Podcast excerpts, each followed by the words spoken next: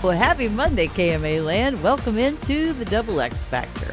I'm Sandy Edie Hansen, and I team up here each weekday with the amazing, the fabulous, but has a slight cough, Spencer Williams. Yes. Thanks, Sandy. You might hear a cough drop rattling a little bit on the air today. How are you? Very good. I'll try not to uh, make you giggle or right. do anything that will cause you to start coughing yes, on the air. No excitement today. Uh, good luck with that. Right?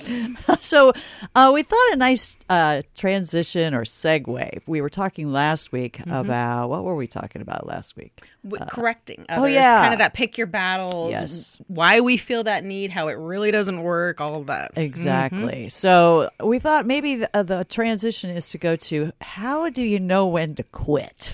And interesting you say we thought. No, we didn't think. This is where we're at in our lives, right? This is what we're up against. Exactly. So it wasn't like we brainstormed. We just were like, here's what I'm feeling. Yeah. Mm-hmm. You know, there is so much information out there on how to keep going. Mm-hmm. Just suck it oh, up and yeah. keep trying. Mm-hmm. There is so little information or encouragement to quit. Right. And it's one of the strongest things you can do.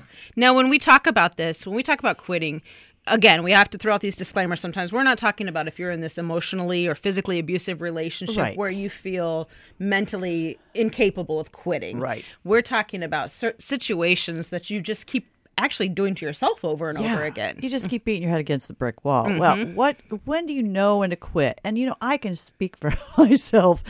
I think resilience is a great trait, and I, I really appreciate that about myself. But the other end of that is I can become very rigid and mm-hmm. inflexible with it, and it means that I'm going to stay in there and fight. And I've even had people tell me my efforts are doing absolutely no good, and I'll still stay in there and keep trying. Because you're right, right? Exactly. That's what we want. We want to be right. We we have a standard or an expectation that we think is the way it should be. Yep.